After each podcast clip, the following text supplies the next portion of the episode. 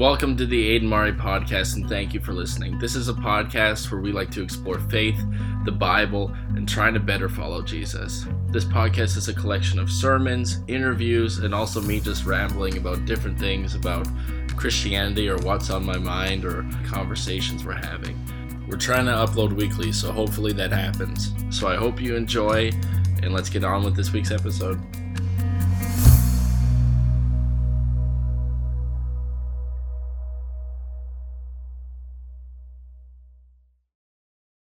Started this new series called The Greatest Show. It's based on the movie The Greatest Showman. Do you guys know what The Greatest Showman is? It's about this guy, yeah, circus. P.T. Barnum started the circus, true story. It's kind of about his life. It's a musical. And last week we saw him going out and he called out all these freaks and weirdos and people who were outcast and he called them into something greater. And we talked about how that's something Jesus did, how Jesus actually went out, called us, brought us out, brought out the people who don't feel like they belong. Maybe you don't fit in, maybe life isn't going the way you want, and he called us to him. And that's kind of what we're talking about. And, and the movie starts like that, and then it slows down on this guy named Philip. Now, ladies, you might know a boy by the name of Zac Efron. And uh, Zac Efron's character is a guy named Philip. And, and what is happening is he's incredibly rich. Um, he has tons of parties. He's, he's got everything he wants, ladies, everything. But deep down, the dude knows he's missing something. And P.T. Barnum sees him and he's like, I can help this guy out. And, and, and so he goes and he confronts him. And it's a musical, so this is a song. Uh, yeah, no, the boys are like, oh. But what but what's being said is actually super deep, and I want you to actually read the words that they're there and read this conversation between these two guys. Why don't you guys check it out? And that's where it ends. And and you might be able to guess what happens. Uh, Philip says yes, and he actually says yes to joining PT in his circus. And he goes against what his parents want. He goes against what his friends say and he goes against the lifestyle he's been living and he chooses to actually follow PT. And what he does, and he plays an incredibly important role in actually making the circus work as the story goes on. And, and, and like that, I, I want to highlight something that, that he felt trapped. That the only reason he didn't want to follow PT was because he went, dude, I'm living good. And, and, and as PT starts to dig into him and go, really? Because you're just like partying it up miserable. You think you got everything you want money, fame, popularity, girls, whatever you think you want, and it's not fulfilling you. And then he actually shows his hand. He, he actually shows PT that the only reason he doesn't want to join the circus is because he's afraid of what people are going to think about him. And he actually says this he says, I don't want to be the talk of the clown, uh, the talk of the town, another one of those clowns. And he's actually scared. Because back in this day, to do what PT was doing was incredibly disgraceful, awkward. You would be outcast, and you'd be the farthest thing from fitting in and cool. And it actually holds him up as I don't want to let go of this life I've built. You don't understand what this is going to cost me if I actually follow you. And I think that for us, that's a lot what it's like with Jesus, where, where we go to school and, and we hear about Jesus here and we're like, okay, this all sounds sweet. Like, follow Jesus, like, he died for me, he loves me, that's great but I actually don't know what to do with that because I go to school and it is not cool to follow Jesus. Like to turn the other cheek, to love my enemies, and not to mention just the amount of bullying that I'm going to receive because I've changed my lifestyle to follow Jesus, like to stop swearing, to stop um, making inappropriate jokes, to stop gossiping, to stop chasing after girls, to actually care more about other people than myself. You don't know what that's going to cost me. And I think that often we're like Philip and we're held up, and Jesus is coming to us saying, Hey, follow me, join what I'm doing. And we're like, ah, I don't know, I don't know. I don't know if I can actually, I, I don't know if I can, I can actually do that. And here's my main point. Tonight, I want you to remember this. There we go. The only way to live a life of meaning is to find your meaning in Jesus. Meaning that the only way you can live a life that has any value at all is to actually put all of your meaning in Jesus. It means to forget about what people think because you're not going to find happiness there. You're not going to find purpose. You're just wasting your life. And to actually find your life in Jesus. And so I, I, want to talk about the story. So Jesus is going around, he's preaching, he's doing what Jesus does, talking to people about God. Um, and it, it comes to this story, and Jesus says this really weird, backwards thing in the Bible. And he says this He says, if you cling to your life, you'll lose it. And that's such a weird thought because we hear that. And it's, it's like, it doesn't make sense. Like, if I hold on to my life, I'm going to lose my wife. Doesn't it make sense that if I hold on to my life with all that I have, that it's actually going to, like, stay with me? And what Jesus is saying is, no, man. That's actually not even close to, to what it's actually going to look like. Because here's the thing you can't hold on to your life. And, and you're looking around and you think these things in your life are actually going to satisfy you, and you're like, man, if I just had this, then I would have everything. If I just could win one more round of Fortnite, Lord, I would be happy. If I just could get that boy, if I just could hang out with that friend group, then I would have everything I want. And what Jesus is saying to us here is you need to think of life like this, like quicksand. And the thing about quicksand is you get in it, you're stuck, right? And, and, and you're sinking deeper and deeper as time goes by. So what do you do? You freak out. You're like, all right, I'm sinking. I better get out of this thing. So you try and get out. But the thing about quicksand is the more you try to get out, the worse it gets, the deeper you get in the quicksand. And so you're sitting there and you're like, oh my goodness, what am I going to do? And you keep trying to set yourself free and you can't. And that's what Jesus is saying here.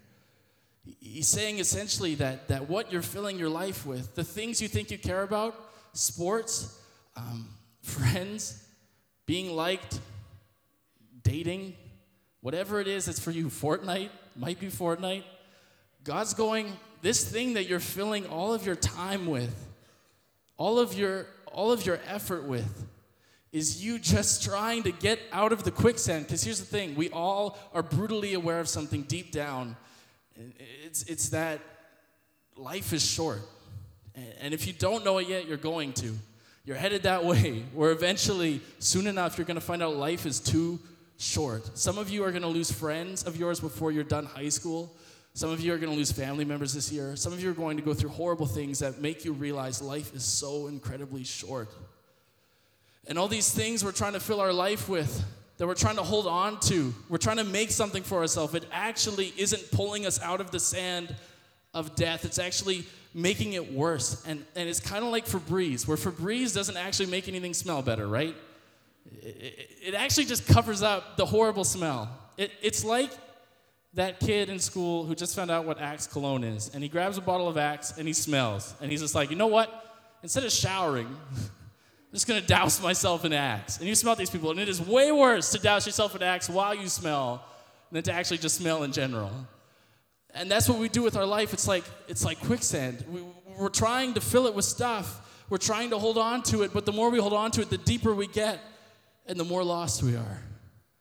And Jesus is saying, Are you tired of trying to do what the world tells you to do? Are you tired of doing what people make you think you're supposed to do? Aren't you tired of trying to feel something and just not feeling it? Like you're, you're trying to feel accepted and loved and you just don't. And you've done everything everybody tells you to and it's not working. And God's going, Look, you're trying to hold on to this thing, it's not going to work. And then he continues. He's not done. He says this in the next line. He says, If you let your life go, then you will save it. So you're trying to cling on to your life, but if you actually just let it go, that's actually when you actually get what you're looking for. And see, here's the thing about quicksand the struggling makes it worse, right? And the thing about quicksand is that you need to actually stop moving. And you need to trust that someone else is going to get you out of there. Because you can't get out of it by yourself. You can't make yourself happy. You cannot find the meaning and purpose of life in all these things that you're trying to find it in. And you're going to get it. And then what? And so Jesus is saying, look, you need someone on the outside to pull you up from where you are because you're not getting anywhere. And, and so you look around and you look who's there, and you see nobody. There's nobody on the outside. Everybody you know is trapped in this mess, except for one dude. And you're Philip, and he's P.T. Barnum, and his name is Jesus, and he's sitting on the outside going, Dude, will you just take my hand? Because you're stuck in this sand, man, and you're in it. And if you just took it, I could actually pull you out because you're not getting out on your own. You're trying to find the meaning of life in all this stuff that doesn't matter, that isn't gonna satisfy you. And if you actually just let go of it and grabbed onto me, held on to me, gave me your life, you'd actually find your life. Because all these things, when you die, aren't going with you. Nobody's gonna care if you were in the NHL a thousand years from now. Nobody's gonna care if you were number one in Fortnite again a thousand years from now. Nobody's gonna care if you dated that boy a thousand years from now. Nobody's gonna care if those girls make fun of you a thousand years from now. Because a thousand years from now, you're gonna be long dead in the sand, and the only thing that's actually gonna matter is if you were holding on to Jesus. Because he's the only one who can pull you out, and he's the only one who can draw you out. And at the end of your life, the only thing in this life you can take with you is your relationship with Jesus. And I want to ask you are you actually trusting him? Because you're just going to fill your life with wasted time. And I don't want you to waste it. And I, and I want you to be aware that this stuff that people are telling you you need to do isn't true. Grades aren't the most important thing. Some of you are like, yes. Some of you are like, sad. Because you're trying so hard to get a good grade. And it's important, but it's not actually the ultimate thing. It shouldn't be where you find your value. It shouldn't be where you find life. In fact, you won't find it there. It shouldn't be in hockey or football or soccer or baseball. Sorry, but winning championships is fun, but it doesn't actually matter. Shouldn't be in boys or girls because the problem is eventually you're going to be married to someone, things are going to get hard, and you're going to have to like have something more than just warm feelings to make it through. It's got to be more than what the people around you think. Because if you just are a slave to what other people think, you're owned by everybody, and you've got no control over your life. And Jesus is going, man, if you just let go, if you just stop trying, if you actually just gave your life to me, you'd find the thing that you've been looking for in all these other things. And he's not done. He's got one more thing. Uh, he says this He says, And what do you benefit if you gain the whole world? But you lose your own soul. And I've talked about this that everything in this world is passing, and you can't take it with you when you die. And the only thing you can take with you is Jesus. And see, when I when I was growing up, when I was in middle school, I hit grade six. I grew up in a Christian home. I was like, you know what? I'm I'm done with this Jesus thing. I want to pursue these other things. So I was like, I want to be popular. Somewhere down the line, I stopped being popular. I want to be popular. So I became really popular. And in grade eight, when I was popular, I went, I'm not happy.